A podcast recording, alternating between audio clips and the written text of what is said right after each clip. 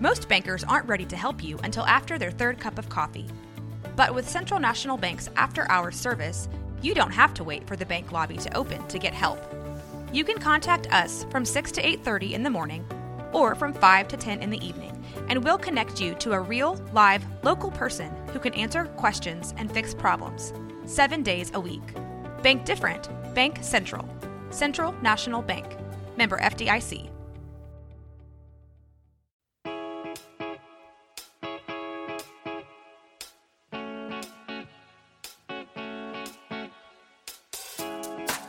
Hey, what's up, Blazer fans? Welcome to the Blazers Edge podcast. I am Tara Bowen Biggs.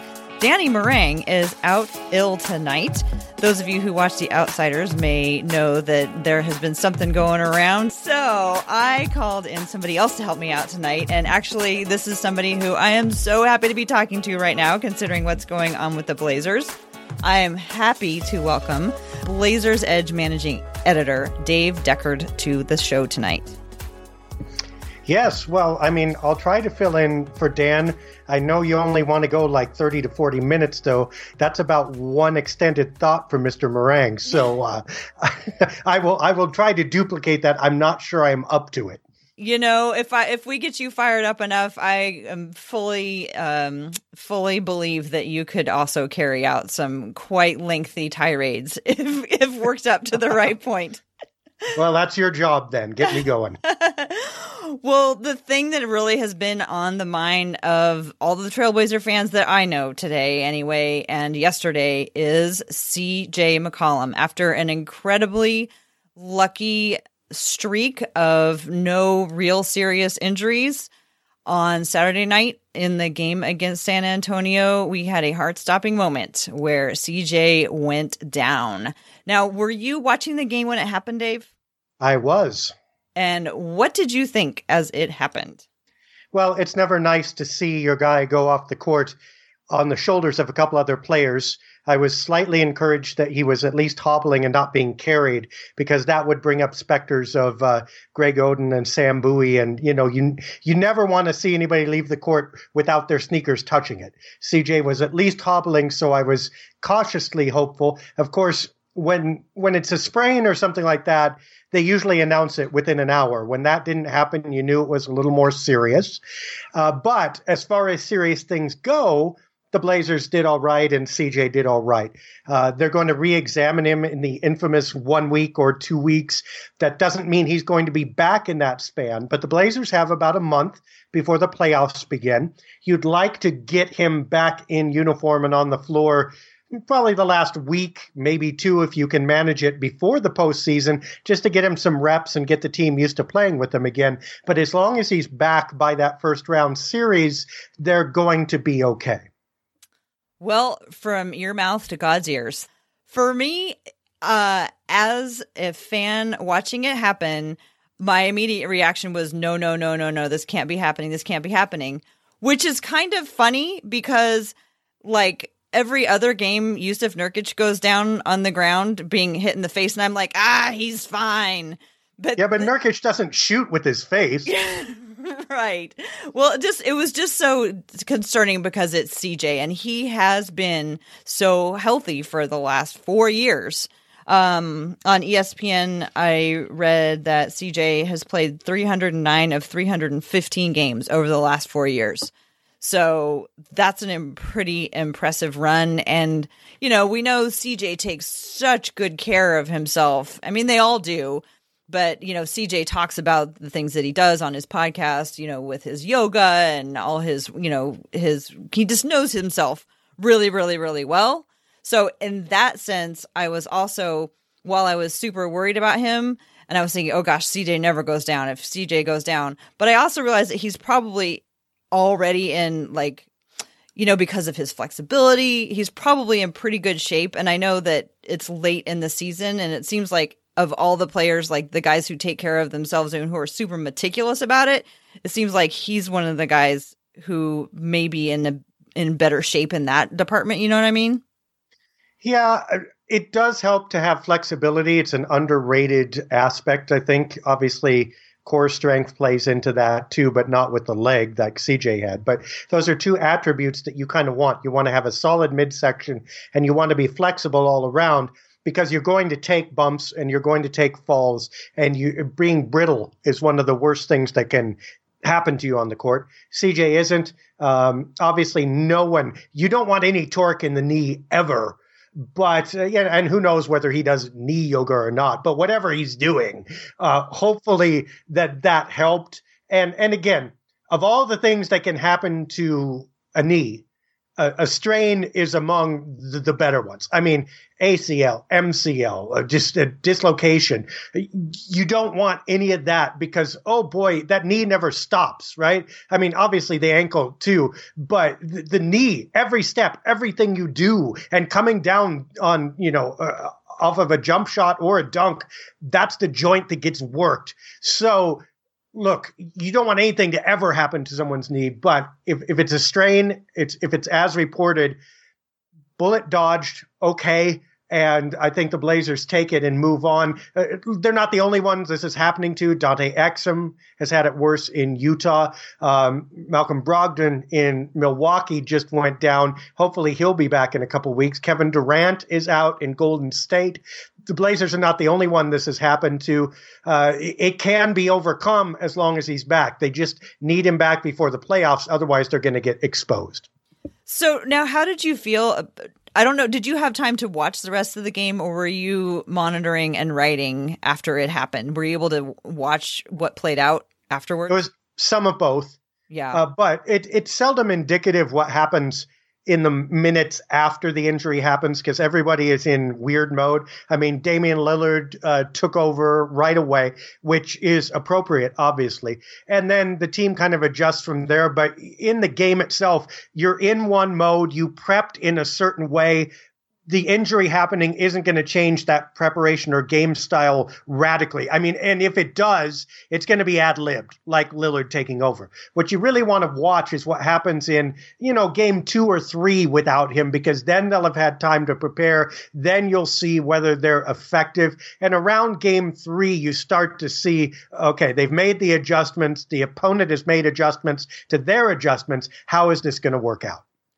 I felt like the rest of that game was extremely emotional. Partly I was emotional, but I felt like the Blazers were playing. I mean, I, Damian Lillard was playing so hard. That was the closest I've ever seen him to just being a fury on the court. I mean, in terms of just the way that he attacked everything and even you know Jake, I could see him like you know it's so unfortunate that he had that uh, foul. He got called for that foul and that three, and Bertans got those three uh, free throws because he was just looked to me so working so hard on that, and they just all like it. Just to me was indicative of it showed the way that you know the closeness that everybody talks about. Like i really felt it it was palpable at that point. I, I felt like when cj went down i mean you know the the guys on the bench you could see them.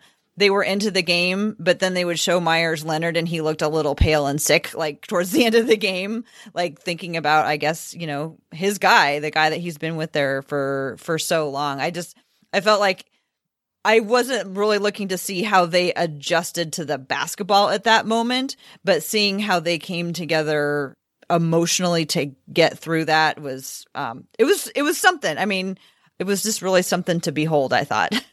Sure. Um everybody's going to scramble when that happens obviously. But again, you want to see how they're going to adjust not just in terms of wins and losses, although they need enough of those to stay in reasonable seeding position. You don't want to drop to eight and get the Warriors in the first round. That would be a huge disappointment. But as long as they can stay seven or above, look, they're they're at four right now. Uh, they've been flirting with five, and they're not far away from six. So even if CJ were healthy, there's no guarantee they'd get home court in any round, even the first. So it's not a huge disappointment if they get, say, a seventh seed if they lose some games. Now I'm not saying they're going to either. I think they're fairly well equipped to deal with this in the short term. But let's just say, if, if seventh is the worst that happens, they did okay. But this is extended practice for working different styles that you might have to adjust to in the playoffs. It's not just getting Rodney Hood and Evan Turner some more reps or Seth Curry, all of which I think is going to happen. But can you really ride the big men more than you have? Can you take Nurkic and can you take Kanter and say, okay, you've been kind of number three or two and a half. We're now going to make you solid option number two, and we're going to ride you for a while along with Damian, and let's see if you can produce when the opponent is ready for you. If that can happen, and if they can figure out a way to work that, that actually helps them in the postseason because opponents are going to adjust to their normal attack. So you, you want to do a trial run here. You don't want want things to fall apart and you don't want things to fail. You just want to cautiously probe and see where you can get some extra points, run some different plays, and then adapt and adopt as you take that into the postseason, hopefully when CJ comes back.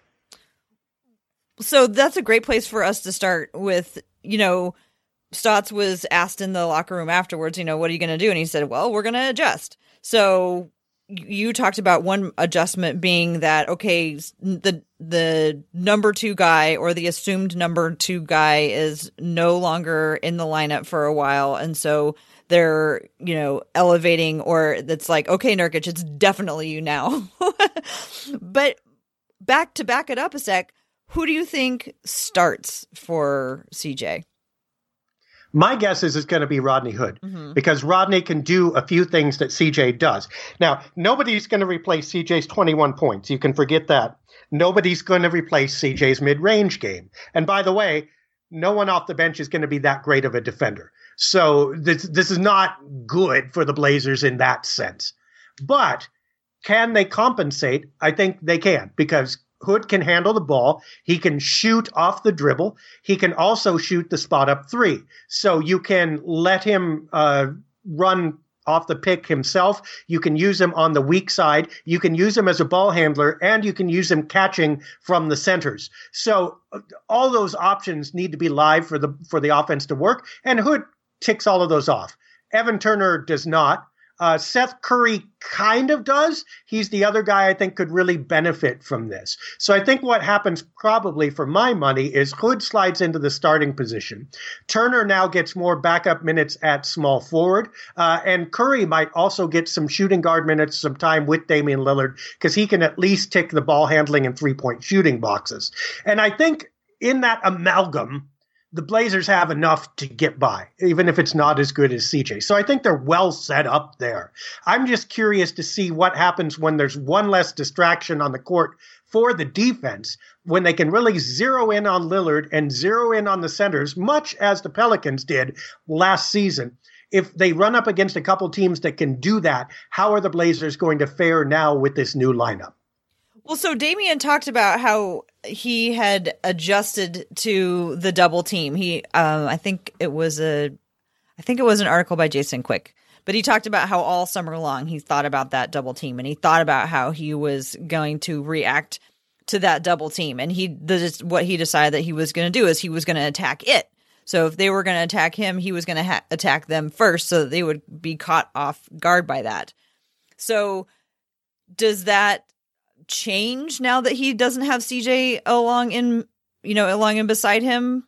What do you think? I think it I think it intensifies it because now he's got to score every night. Obviously, he already does, but there's more pressure on Dame, which will be interesting to see whether that pressure on Lillard, which it's not going to be playoff like because they don't have all day to think about him. The regular season and the playoffs are much, much different, as the Blazers have found out but it will sort of simulate the playoffs because every opposing team now knows that there's one point they've got to stop first, and that's Lillard. And then they also watch the centers. They don't have to worry about McCollum, so he's going to get more pressure. Here's the big question does he handle that pressure by becoming a scoring and shooting machine, which is good in a sense, but does it end up freezing out his teammates and radically changing the way the Blazers play? If that's so, that's not a good sign because when that happens in the playoffs, now all of a sudden the vaunted depth and the unpredictability, the multi point offense goes away and it's all about Dame again. And that can be, if not shut down, at least mitigated by the defense and they figure, well, Dame's going to score 30 or, or take 30 shots and we're still going to win. But if Lillard can shoulder some of that offensive burden, be much more of an attacker than he was when CJ was beside him, but also distribute the ball, and you see Nurkic and you see Kanter and you see Hood getting some shots and you see Curry doing well to the extent he's playing with Damian, uh, then all of a sudden you go, hey, the Blazers can adjust, and that would be a really good sign. Yeah, one of the things that I was so excited about right before CJ went down was that other players on the team were doing what Damian used to have to do all by himself. You know, including CJ, because CJ didn't have the easiest start to this year, but you know he'd really come on lately. But in addition to that, we were getting regular. Uh, the Blazers are getting regular produ- production from Nurk. Kanter is kind of off and on, but he's had more nights than not where he was scoring in double figures. Uh, you know, versus the Clippers, Kanter had 14, Curry had 10 against the Pelicans. Hood had 17, Kanter had 17, Collins had 12. It was so exciting to see other players finally getting into double figures because it seems like it had been so long besides anybody besides Dame and CJ had been doing that. How does that change now? Um, does it get harder? I mean, I guess how does every we talked a little bit about how Damian changes, but how does everybody else adjust? Well, I think the big thing is you got to make your open shots because they're going to go at Lillard hard. But that's and been the thing for two years. Well, I know they haven't done it for two years. How are they going to do it now? Ah. Well, yeah, exactly. And see, this is an issue because the, if there is an issue, it is this: that you always had somebody to bail you out, right? I mean, Lillard is the obvious guy, but CJ did his share of that too. I mean, how many games in the last few weeks right. have we seen in the third quarter or the fourth quarter? The Blazers aren't doing so well, and all of a sudden CJ pops 15 points in, right? So he's been their kind of safety valve there. They don't have that now. So they don't have the freedom to miss those open threes. And that's where they're going to get exposed if they get exposed. It's going to be in the same places it has been in past playoff battles. It's going to be Al-Farouq Aminu on the perimeter, which a couple years ago he did not do well at all. Last year, I think he did pretty well. It didn't end up mattering a whole lot, but at least he was there. He needs to be there again. It's going to be Mo Harkless. It's going to be Hood. It's going to be Curry.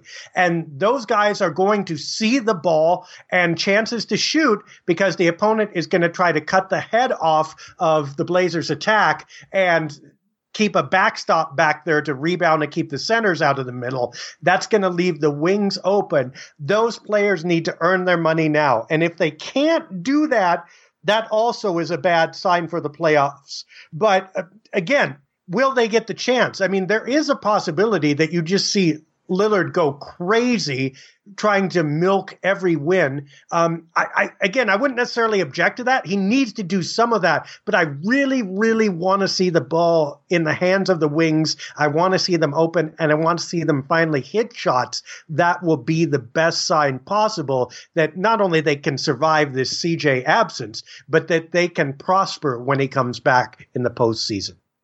So we're we're looking at at least a week, um, maybe more, that CJ is is going to be gone. What do you think Dame can take from? Um, I mean, I'm kind of excited about seeing him for a little while anyway. Play alongside a much l- taller, uh, larger, longer guy in Rodney Hood. Um, you know, what kind of a difference do you think they could make um, learning how to play together? Well, first of all, if it needs to be more than a week, that's fine. I don't think the Blazers need him back until maybe the Nuggets. I mean, yeah, they need him. That's the they need him back when he can come back. Right. That's fine. I'm, but I'm saying like two weeks isn't too bad. Yeah, there's zero reason to push him because what do you you might slip or gain a spot in the standings. It's not going to change your overall fate if you bring him back too soon and he can't run in the postseason. They are done. Uh, the opponent will simply exploit the uh, defensive deficiencies at small forward and at shooting guard, and they won't have enough scoring to make it up. It's over. So you need CJ to be back and to be reasonably healthy. And as long as that takes, you wait until that happens. So that's point number one. Point number two what what can Damian do? Is that what you asked there? Well, I'm just I'm curious to think how it is going to be with him regularly playing alongside a much longer yeah. shooting guard. Okay, but length. Hmm, I, mean, I don't want to say length. I don't want to say length doesn't matter, but as you pointed out, uh, defense is where it often matters, and Hood's not a good defender. I mean, it just he's he's not better than CJ. Uh, so I don't think it's going to make that much of a difference defensively. That's still a hole there. And this is the problem with CJ being out, especially if it happens in the playoffs, is that the, the way the Blazers make up that defensive deficiency is they score, right? They, they outscore their opponent they're not going to be able to do that consistently without CJ's points uh, on the floor. So uh, I don't think it's going to make that much of a difference. I think if anything, you'll probably see some awkwardness. I think you'll see Hood get more spot up shots, and again, he better hit them. He'll get a, a few dribble looks as well, but he's not going to get all of CJ's shots. I think those are going to be distributed to other players, and I don't think he's going to be any better defender than McCollum was. In fact, he might be worse because he's just not familiar playing with that lineup. So I don't think that I, I really don't think his length is going to make a difference, and I don't think that transition is going to make that much of a difference. So, how do you see things changing, if at all, for Harkless and Layman because we're talking. I, I, also think that it's probably Hood who's going to be slotted into that, but uh, perhaps it's possible that Layman comes in or that Layman gets more minutes. What are your thoughts on uh, anything that he might be doing to adapt? Right. I mean, look, you you have some muddle with the shooting guard and small forward positions for the Blazers. Uh, other than CJ, no one has a really firm lock on their position or their minutes. So CJ's absence is going to open up opportunities. And again, I think simply for them, it's the shooting. When Jake and when Mo get opportunities, and they're going to get more shots and they're going to get open shots. They need to hit them. And if they can hit them, they can stay on the floor because their defense is, if not fantastic, I think Mo is more than adequate most nights. And Jake is adequate mm, sometimes. But look, the Blazers don't have better alternatives defensively. So as long as they can hit their shots, they're going to stay there. The minute they start missing consistently, I would imagine they're going to get pulled for someone else, uh, for either each other or you you jimmy a three guard lineup of Curry and Lillard and Hood or whatever happens, so that scoring flow keeps going because the Blazers are not going to be able to do without it. One thing that I have noticed recently is that uh, with Harkless struggling to shoot threes, he's become real efficient at the rim.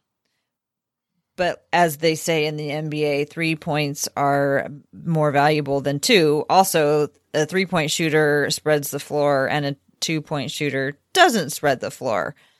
Uh, how do you see? Are there any techniques to help them not get crowded, or is it just go down to all they have to do is hit their threes?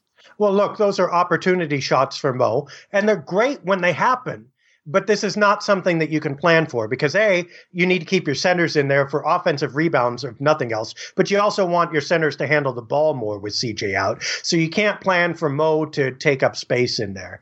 And B, I think the opponent will be comfortable with Mo scoring because they know that he's not going to break their backs. They're going to go, yeah, you keep doing that. That means nobody else, even if he makes the shot, nobody else is touching the ball. And uh, hey, you know, congratulations, 14 points, golf clap, we still won.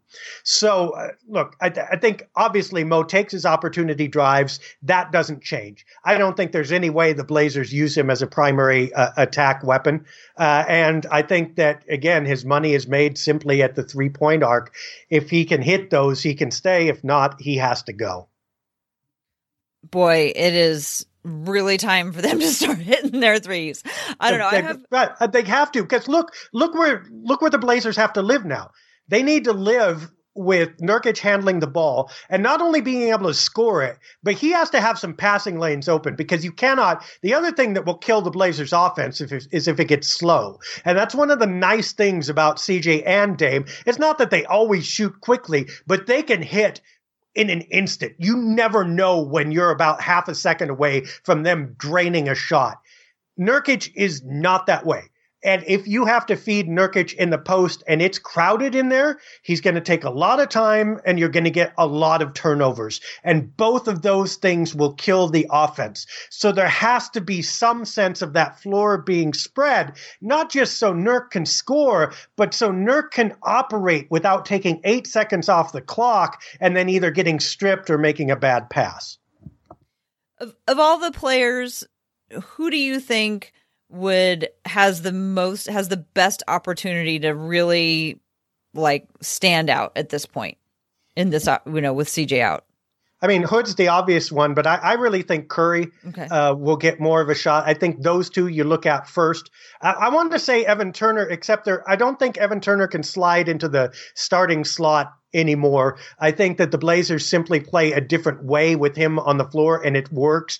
And that is basically with him handling the ball a lot and creating opportunities. Also, he's a slower scorer and likes to move in the post. And that's not fantastic actually with their new center lineup either off the bench or starting, but he can do more of it off the bench. I don't, I don't, I think he might get some more minutes. He might get some more touches, but I don't see this as he steps in and saves the day. Uh, I think Nurkic is the other guy. Obviously, if we said 12 times, it's really, this is a big opportunity for him. And it's less about him scoring more and more about him being able to keep the offense flowing when he touches the ball because they need him to touch the ball. And with somebody else having to come from the bench into the starting lineup, how does that affect the bench players that are left over? I don't think it does at this point. I don't think that happens actually, because some people are talking about, well, you know, does Simons get to play? Does Trent get to play? If so, I believe it'll be incidental. I think the players who were already playing are going to eat up most of those minutes. I don't think you throw a new guy in here. I think you you go to guys like Curry and Hood and say, you've been getting X minutes, now you're going to get X plus 33%. And uh, that's the way it goes. If anybody gets more, it, it's going to be Turner. Uh, and, and, obviously, you can switch the, pow- uh, the small forwards in there too. Layman and Harkless might get more, but it's not you're not going to see someone come deep off the bench i don't think and all of a sudden absorb more minutes. That would have happened if if this had happened in november sure. But this is april and march you're going for the playoff drive. I think you go with the veterans or at least the guys who are experienced in your lineup and you don't try something new. It's a reshuffling of the of the current 9 or 10 man rotation. Yeah, I mean, because look, again, you're practicing for the playoffs, mm-hmm. right? You're not going to, in the playoffs, unless something disastrous happens, you're not going to throw Gary Trent out there. I mean, that's it's just beyond the realm of possibility as far as I can see. So why would you throw him out there now and kind of disrupt the rhythm and also uh, be playing in a style that you can't adopt a month from now. You you simply go, uh, all right, I might need Curry in the playoffs. I might need Curry to do a lot of things in the playoffs. So here you go, Seth. Here's your chance to do a lot of things right now. Let's see what you got. It's funny because that all makes so much sense, and they always do what doesn't make any sense to us. well, I mean that is that is possible, but look seriously. Meyers Leonard has had a good season, but he's not going to be able to make up what needs to be make, made up here. Simons and Trent, I, I, can you see? I mean, Lillard's trying to get in a groove, right? And they care about winning games. Can you see Lillard having patience with bringing along Simons and Trent and the turnovers and the missed plays and the missed defense? And they're just going to end up pulling their hair out.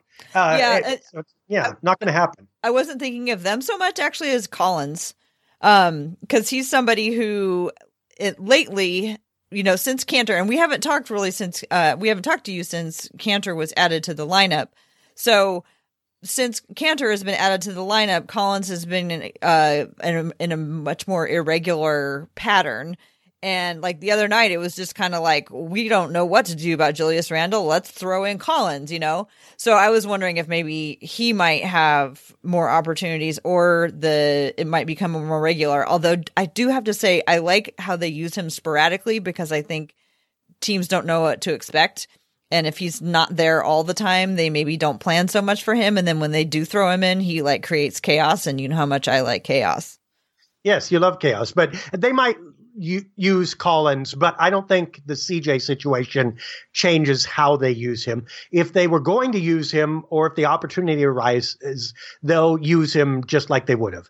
But he doesn't bring that much. Uh, he brings he brings better defense, but they're not going to win with the. They don't have enough of a defensive wall to make that make a difference unless they can do what they did with Randle, saying, "Hey, go get that guy because that guy's our problem, and and you're on him." Uh, also, he doesn't bring a lot of reliable offense and they're going to need every drop of offense they can get. So they're not going to, I don't think, systemically move him in there, mm-hmm. but they will use him where they would have used him before, which is we need a little defense. We need to uh, we need to get somebody's in foul trouble. We need some spot minutes. Here you go, Zach. Go and go hard. I, I I am curious how you think um, Kanter is fitting into the rotation. Well, I, I mean, I like it because he he gives them more of a reliable post game, and they run more big man sets now.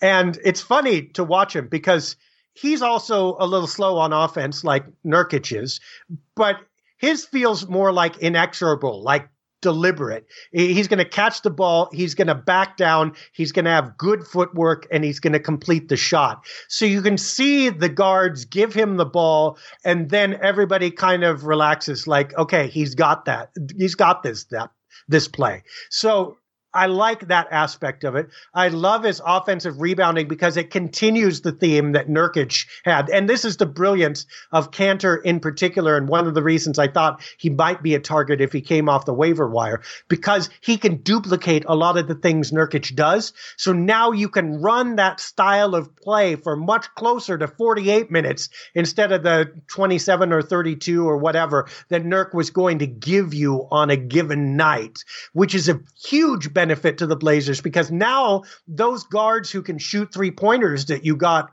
for the bench can now play off of someone who is a threat and the defense is more spread out both directions. They have to respect inside and outside. So that makes everything better. The problem with Kanter, of course, is his defense is not good.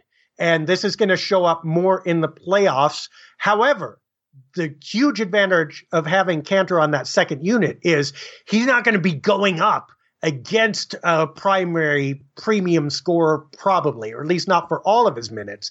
So now his offensive rebounding and his scoring starts to make an outsized difference if his opposing counterpart or the team who's up against him can't score freely. So he's a great second unit guy. Uh, he, would be problematic as a starter, but I love him in the role he's in.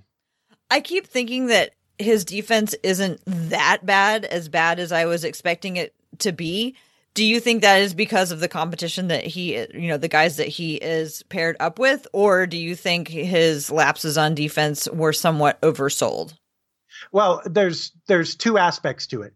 First of all, Portland's second unit guys are fairly quick now, and that didn't used to be true. They used to be big and not quick. So they can move laterally out to perimeter shooters, which takes some of the pressure off of him. Uh, when's the last time you saw Kanter come out of the lane and recover or have to? That's that's a big bonus. If he doesn't have to move laterally and he doesn't have to move far, he looks a lot better. And that's the way he, they've been able to use him because again, those perimeter players for the Blazers are a little bit quicker than they used to be. That said, that will likely change when you get into the playoffs because opponents will be in the business of making him move.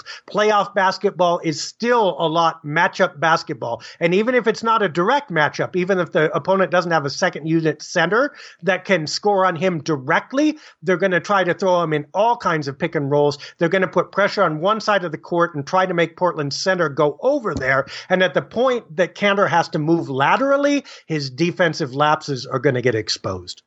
So with Kanter, is it a matter of like if he finds himself having to switch, that's when they get in trouble because he has to move over faster than he really can?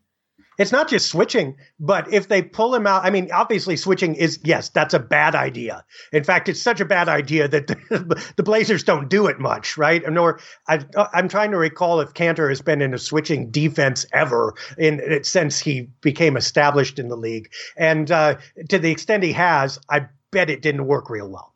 But it's not just that whether you switch or not, if he still has to come out near the three point arc in order to cover a legitimate pick and roll threat, he's going to have problems recovering.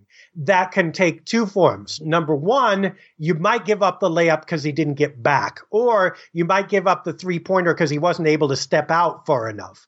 The second problem, though, is that you take away his rebounding potential mm-hmm. because he doesn't get back to the bucket quick enough. And even if they missed a shot, maybe they get the offensive rebound, which is just as destructive to the Blazers. So, look, this is probably not going to be a problem because Nurk will play bigger minutes. But to the extent that Kanter has to go against first units, if Nurkic gets in foul trouble or if they have Energizer bunnies at the point guard and center and they're able to run pick and roll all night long, then you're going to see Kanter's utility limited. Okay. Well, the Blazers have 13 games left. They are 42 and 27. And looking ahead at their schedule, we know CJ is going to be out one week. So this week they've got Indiana, Dallas, and Detroit. So that's one week. And then they're going to reevaluate him. And if he misses two weeks, he'll miss the games against Brooklyn, Chicago, Atlanta, Detroit. Some of those teams are doing pretty darn good right now, and some of those teams are, let's say, not. but as far as the schedule goes, oh, then after that, there's uh, Minnesota and Memphis. So as far as the, you know, there's never an opportune time for this to happen, but it could be a lot worse, I guess, is what I'm saying. yeah. Um, I mean, you've got some weaker teams there, especially on that road trip. And you might look at Wednesday, April 3rd.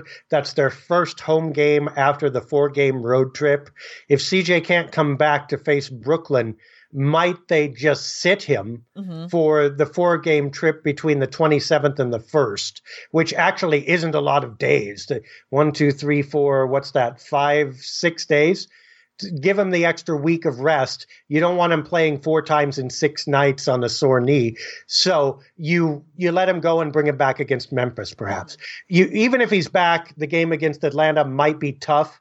Uh, you expect to beat Chicago no matter what. Detroit, eh, it depends on which Detroit team shows up. Minnesota, eh, should be able to beat them. So, look, I don't see CJ making a huge difference in any of these games. Obviously, it makes a difference in every game he plays, but it's not like the, the games you go, if CJ plays, we win. If he doesn't, we lose. That game doesn't exist on this trip. So I think probably the safe thing, depending on his level of injury is just let him go until Memphis, the home game on April 3rd. And if he can come back then, you call it good. In the meantime, you got eight games. Uh, Indiana, you don't know. Dallas, you expect to beat. Detroit, you at least split with. Brooklyn Nets is Blazers edge night, so they're going to win that one. Mm-hmm. So that's uh, one, two, three, four, five, you know, five victories in eight games. You can probably be reasonably sure of. That's good enough. Uh, the Blazers now are what uh, fourth in the West. Mm-hmm. That looks better than it is because they're at 27 losses. Oklahoma City has 28, Spurs 29, Jazz 29, Clippers 30. So they're only three losses out of the eighth spot. But look, but five and three, if they can manage that without CJ, will keep them somewhere in that four, five, six, seven range, probably. That's exactly what you want. Got a couple tough games against the Nuggets uh, towards the end of the season. Then you got the Lakers in LA who might be tanking. Uh, and you got the Kings, which is actually, I'm scared of that game because they're young. They probably be out of the playoffs at that point, but they're going to want to end the season on a good note. So Sacramento actually worries me. But even then, you know, split with Denver, beat LA. Who knows what happens with the Kings? You probably still don't fall to eighth no matter what happens. So you're good. So, how many wins do you think is going to be? You know, to get in or to get that eighth spot? Well, I mean, it depends on what the other teams do. But we just said five and three in the eight without CJ, and you win one, two, three, and two. So that would be what eight and five, uh, if all goes well. And I don't think thinking that's they can still come up with fifty wins. Yeah, I don't think that's an unreasonable expectation, even with CJ injured, given the level of opponent. Uh, that's splitting against the good teams they play twice and uh, winning the games they should, basically, and losing the games that they probably should lose. So that's eight and five. That would be 50 wins. That's got to be good enough for uh, at least seventh. Right now, your seventh place and eighth place teams both have 40 wins.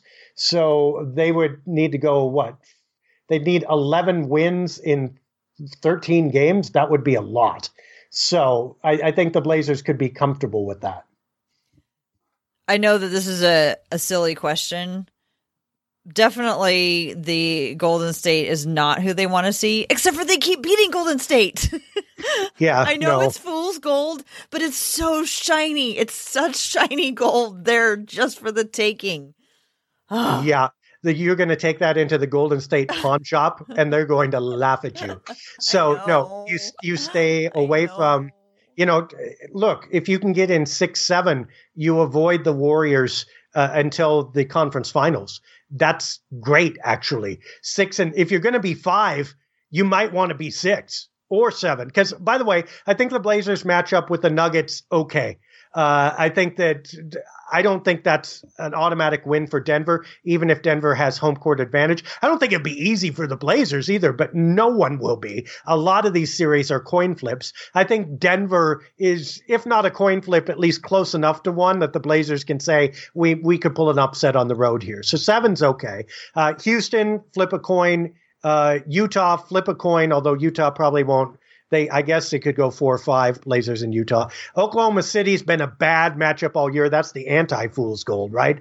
That's the fool's doggy do or whatever it is. Mm-hmm. So you want to stay away from the Thunder. But but look, if they're if things are like they are now, Golden State one, Denver two, Houston three. If the Blazers fall to sixth and Oklahoma City and San Antonio pass them, or mm-hmm. Utah passes them. Now look, who's who's the opponents? You got Denver, you got Houston, and you've got uh, either Utah or San Antonio. I think that's about as good as you could hope for uh, on your side of the bracket. There's there's a chance that the Blazers make the conference finals against that roster of opponents. If they can avoid the Thunder and avoid the Warriors, I think probably you like that. I just the Denver scared. So there's one thing that doesn't scare me about Denver is their lack of playoff experience, and I I mean yeah, there's that. But the thing that does scare me is the elevation. That's a lot of games to have to go play at elevation. Sure, but Denver scares you the way going to a slightly sketchy sushi place scares you. I mean, this is probably not going to be good. You may get a stomach ache from this, but it's still sushi and some good things could happen.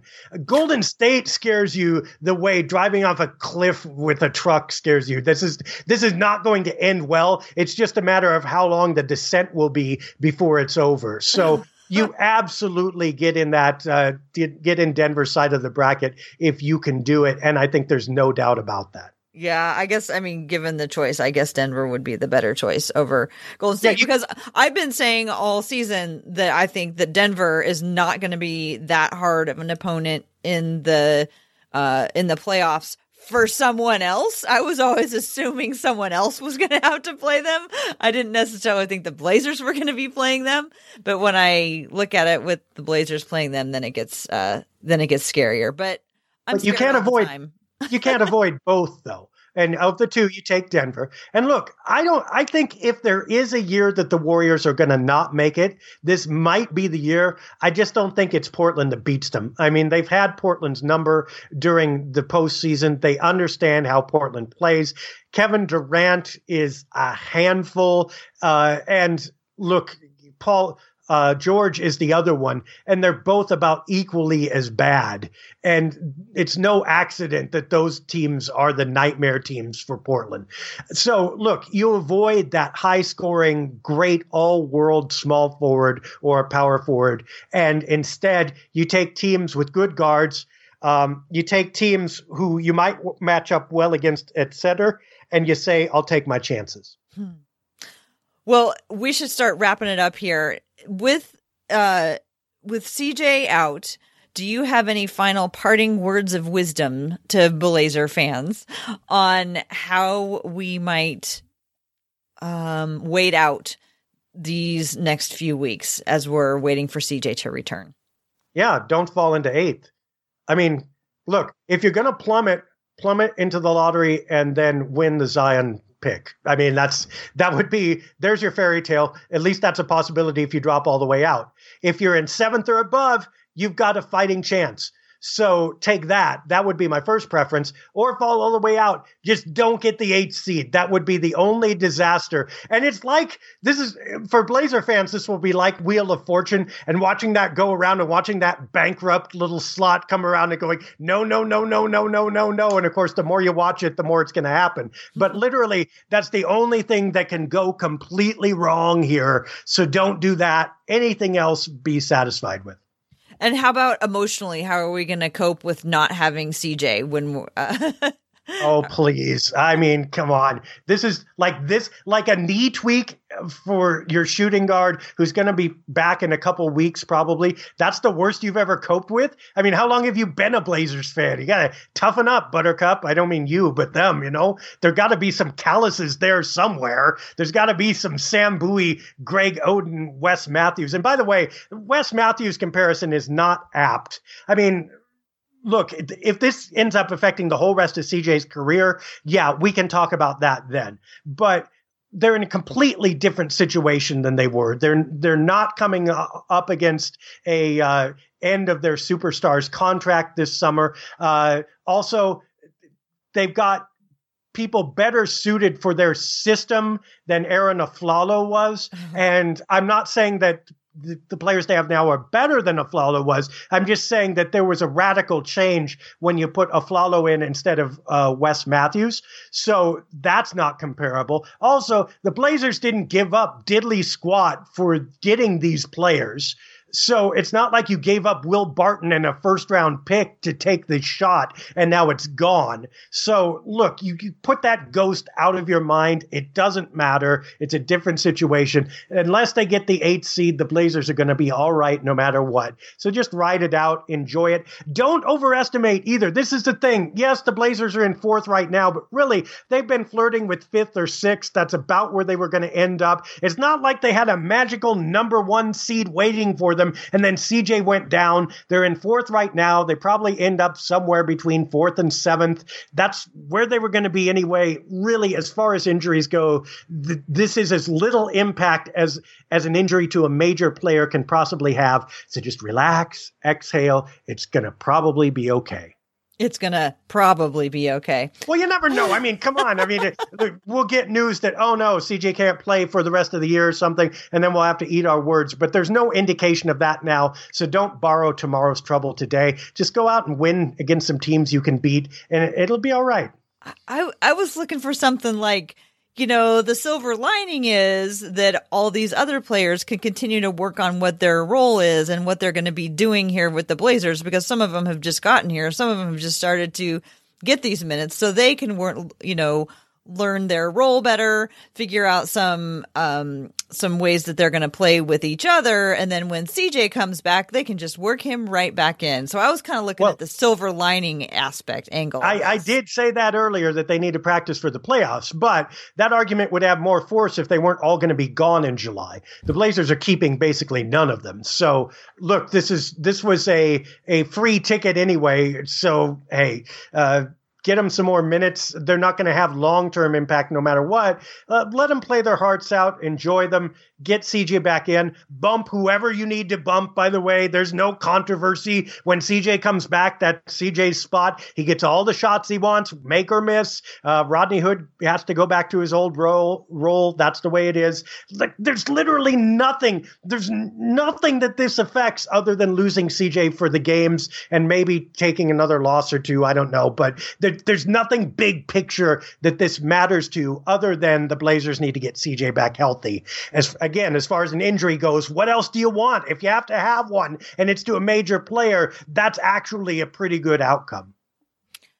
Knock on wood. well, thank you so much for joining me tonight, Dave. I really appreciate it. I'm sure Dan does too, uh, getting and be able to take a night off and rest his voice Really glad that uh, you could come and join me in his place. Would you like to tell people like what you're up to and how they can find your work?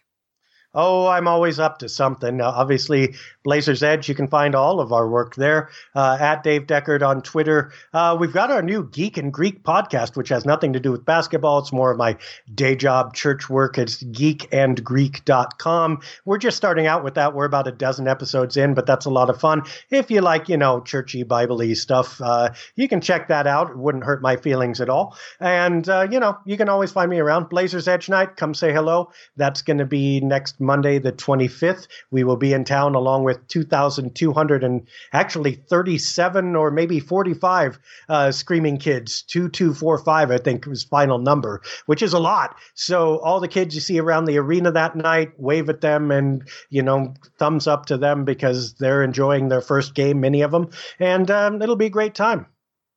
It's going to be a fun night. And you'll be in town for it, right? I absolutely will. We'll be up in the Blazers Edge section. We'll probably publish where that is. So if you want to come say hello to Tara or me or whoever your fave is, they might be there so you can come up and, and see us. Awesome. Well, thanks again for joining me tonight, uh, Dave. If anybody wants to find me, if they haven't found me yet, I am at TCB Biggs on Twitter. Uh, I also have, you can find my uh, work on the Hoops and Talks podcast. They, we have our own Twitter feed at Hoops and Talks. Our Hoops and Talks podcast come out on Thursday. So thanks to everybody for listening tonight, and we will catch you later.